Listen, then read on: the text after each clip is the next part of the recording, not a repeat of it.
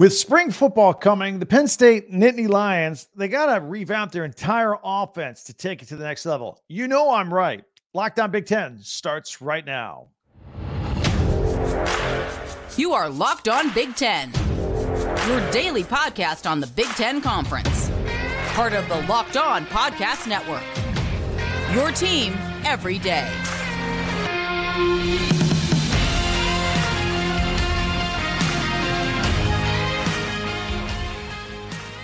Welcome to Locked On Big Ten. I'm Craig Shemon. Thank you for making us your first listen each and every day. We always appreciate it, always appreciate our visits. You know, we're free and available wherever you get your podcast and on YouTube. It's part of the Locked On Podcast Network, your team every day.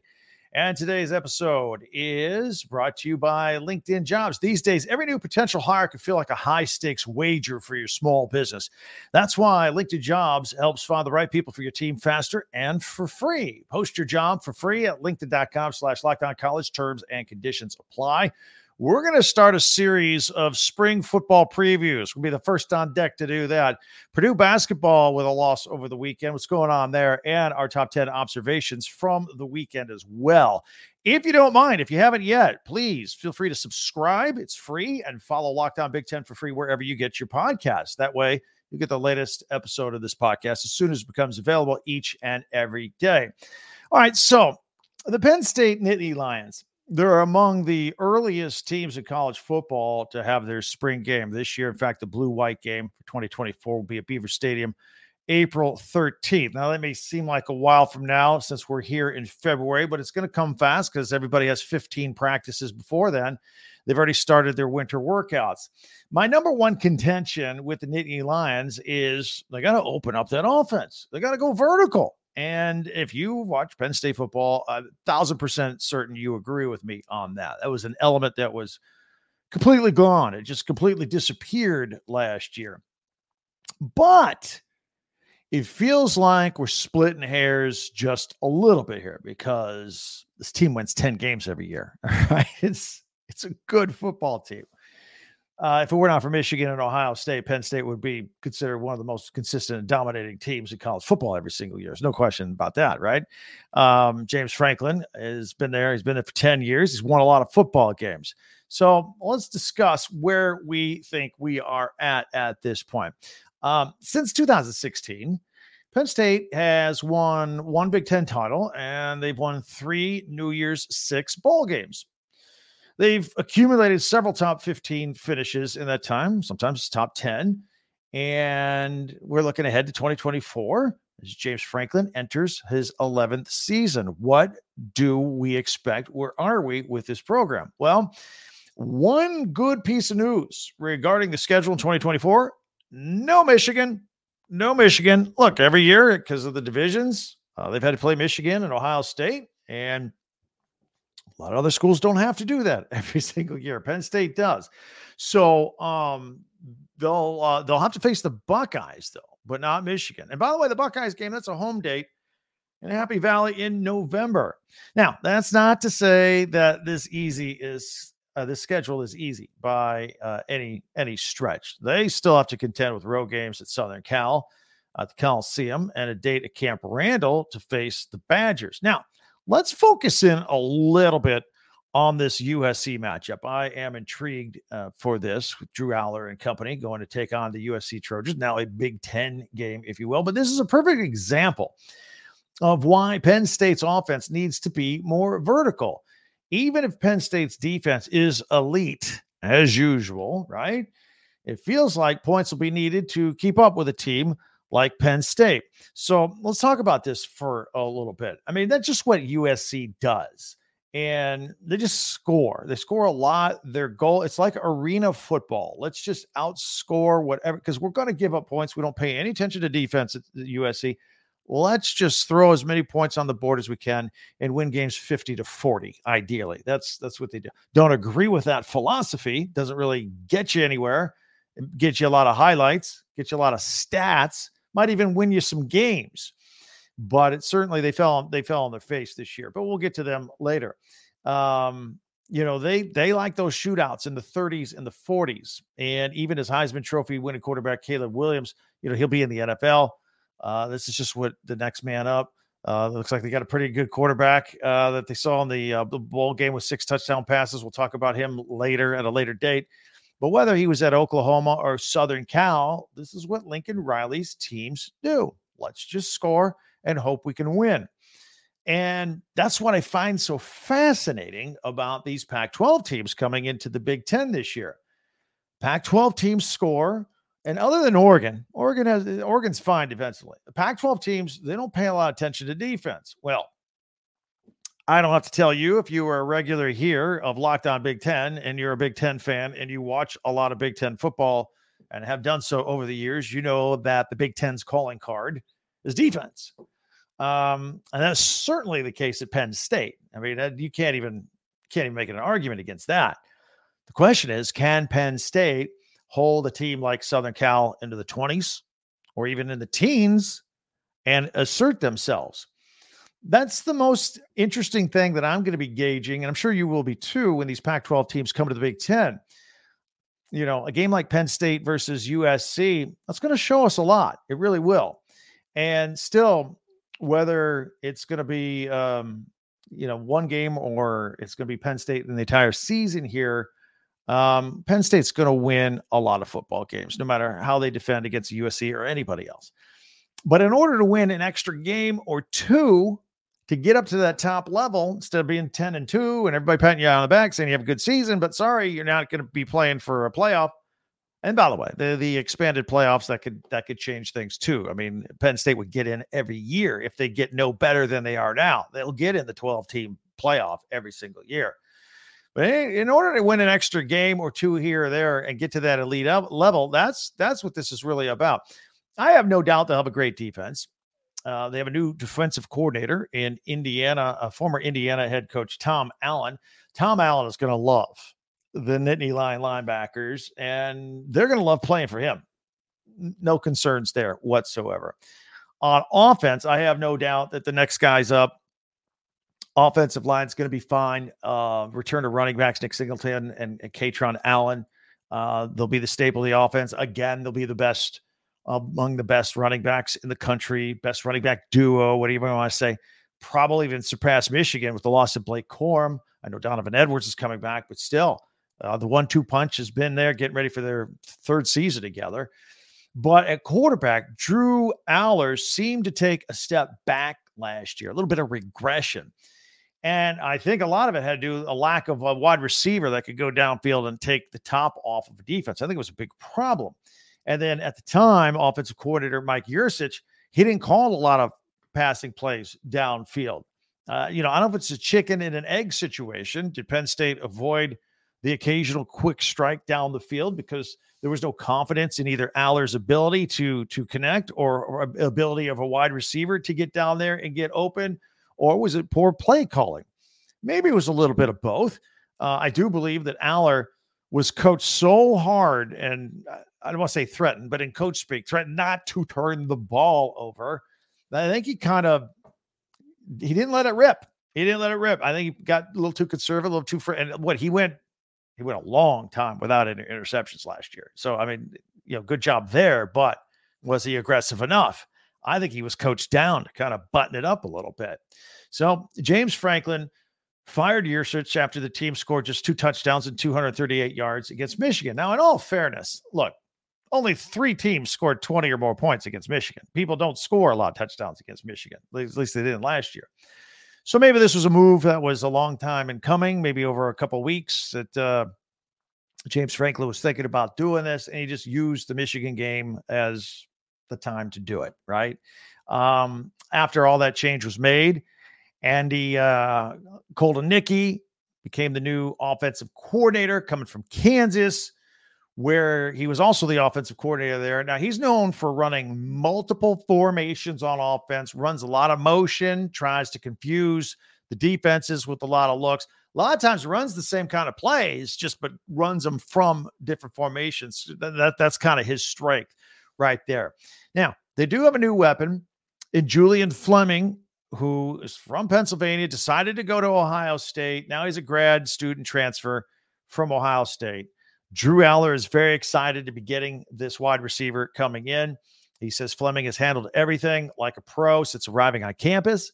James Franklin echoed these statements as well. But will Fleming be enough?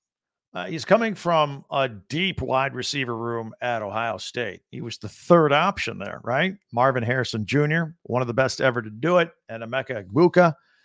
Fleming did make some plays at key times last year, but was that because the defenses were focused on Harrison and Egbuka? Maybe. I think that might be the case. So, how will Fleming look as the number one option at Penn State?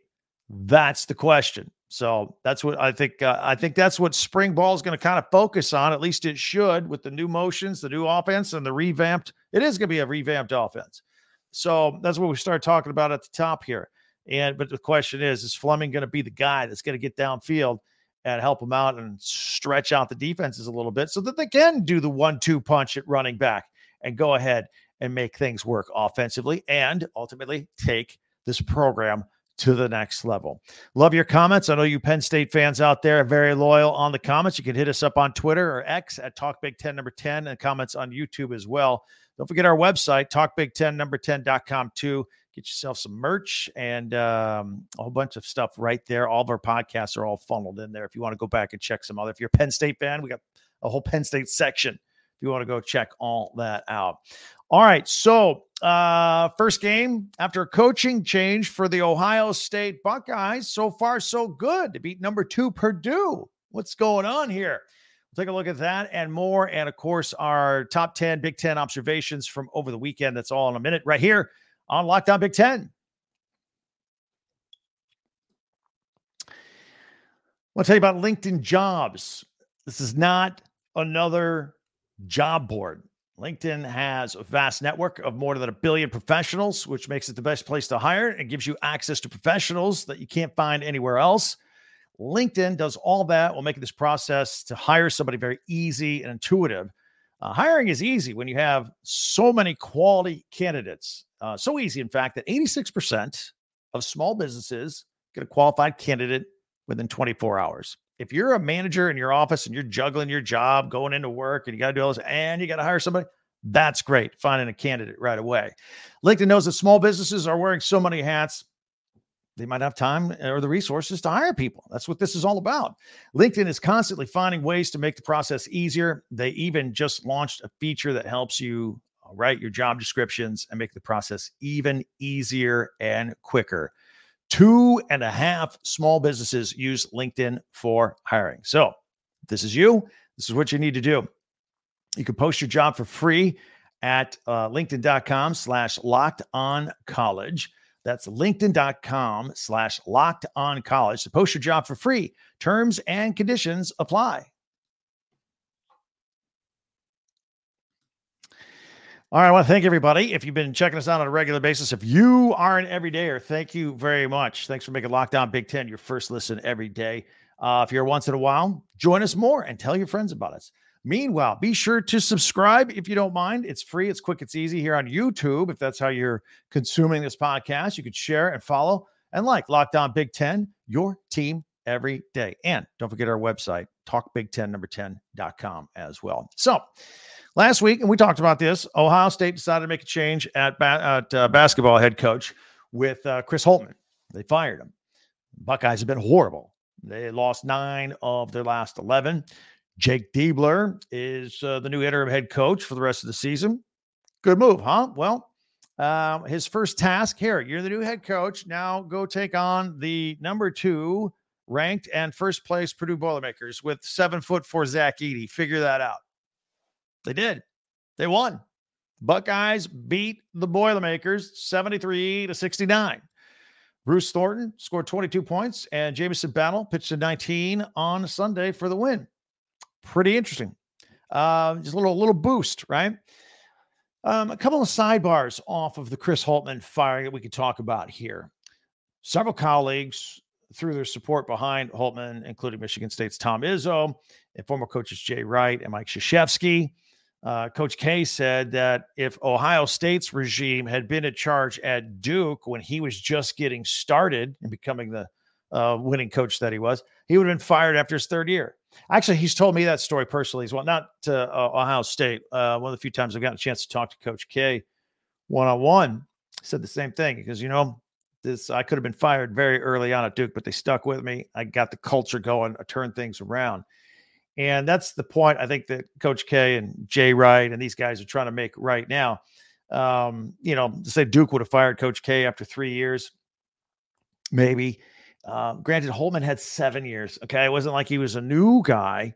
Um, had time to prove himself, but I think Coach K's larger point here was that Holtman was fired in the middle of February while the season's still going on, and he and the Buckeyes didn't have a chance to learn how to fight through adversity, try and get it turned around, whether they were going to have the ultimate results they wanted at the end of the season or not. But just the fact to get it turned around, maybe win some games at the end. Again, that's a trend that these coaches don't like seeing when they talk about their colleague. Um, also, again, they hadn't won a road game in over a year, too. So that was pretty tough. But, um, you know, Holtman um, hit the reset button last year and went with a youth movement.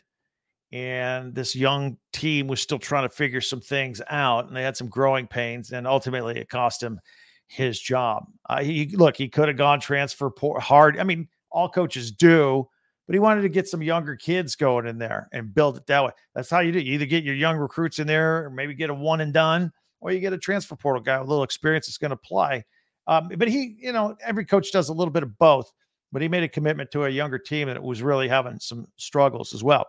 Regarding coaches and pains with the roster, many feel that Juwan Howard may get the boot in Ann Arbor after the season is over. Michigan has only won two of 14 games, and they'll miss the NCAA tournament for the second straight season.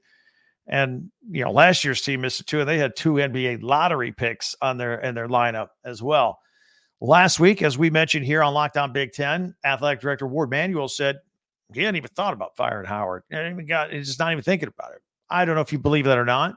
That's the case. That prompted the Detroit Free Press and the USA Today to dig up Howard's contract and put uh, the language out there regarding a buyout. If Howard is fired without cause before June 30th, he would get a modest $3 million buyout. Next year, if he's still at Michigan, be down to two. Year after that, one million. Chump change when it comes to athletics and coaching buyout money. Really, uh, Howard is making three and a half million dollars a year in salary and other compensation. All right. Um, by the way, uh, other couple quick notes. I'm going to circle back. I told you about the Ohio State, and I got on a coaching thread there. Back to the Ohio State win over Purdue. Purdue lost with Zach Edey, another 22 points and 13 rebounds. That is his 58th double double, but uh, not enough. They committed like 14 turnovers in this game. Uh, the Buckeyes flipped those for 22 points. But anyway, final thought on that game. A couple rough games here for Purdue lately. Got to get it dialed in. Uh, if they're going to be the number one seed, which as of right now, I still think they will be when it comes time for the NCAA tournament, of course, the Big Ten tournament as well. Um, meanwhile, in Bloomington on Sunday, Northwestern's Ryan Langborg scored 26 points, and the Wildcats hold off a late push by the Hoosiers to win in Indiana 76 to 72. Another observation I want to throw out there from over the weekend uh, Wisconsin. This was a top 10 team. Now they're barely hanging on to a, a top tw- a number 20 rank, ranking in the country. They're going to fall even more. They lost again. They continue to struggle.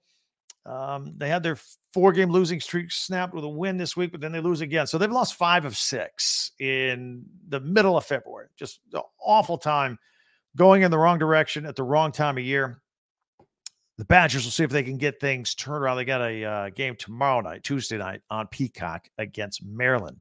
By the way, today, Monday, President's Day. Happy President's Day to you. We have some matinee uh, hoops for the women. Number 14, Indiana is at Illinois. That's at uh, 2 o'clock. So if you want to check that out, if you're checking us out in the morning, that's coming up this afternoon.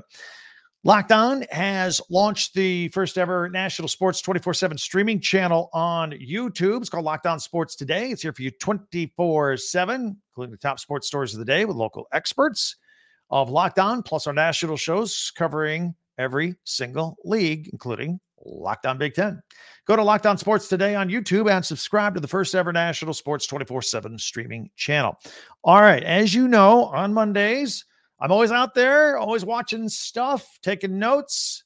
My top 10 Big Ten observations from the weekend. I'll share those with you. We'll see if they match yours. That's next here on Locked On Big Ten.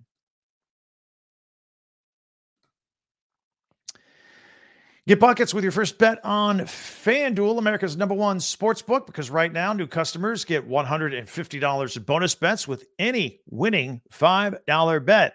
It's 150 bucks if your bet wins. You can bet on all your favorite NBA players uh, and uh, things like uh, quick bets, uh, live same game parlays, uh, exclusive props, all that stuff. Of course, uh, nothing going on tonight, coming off the NBA weekend.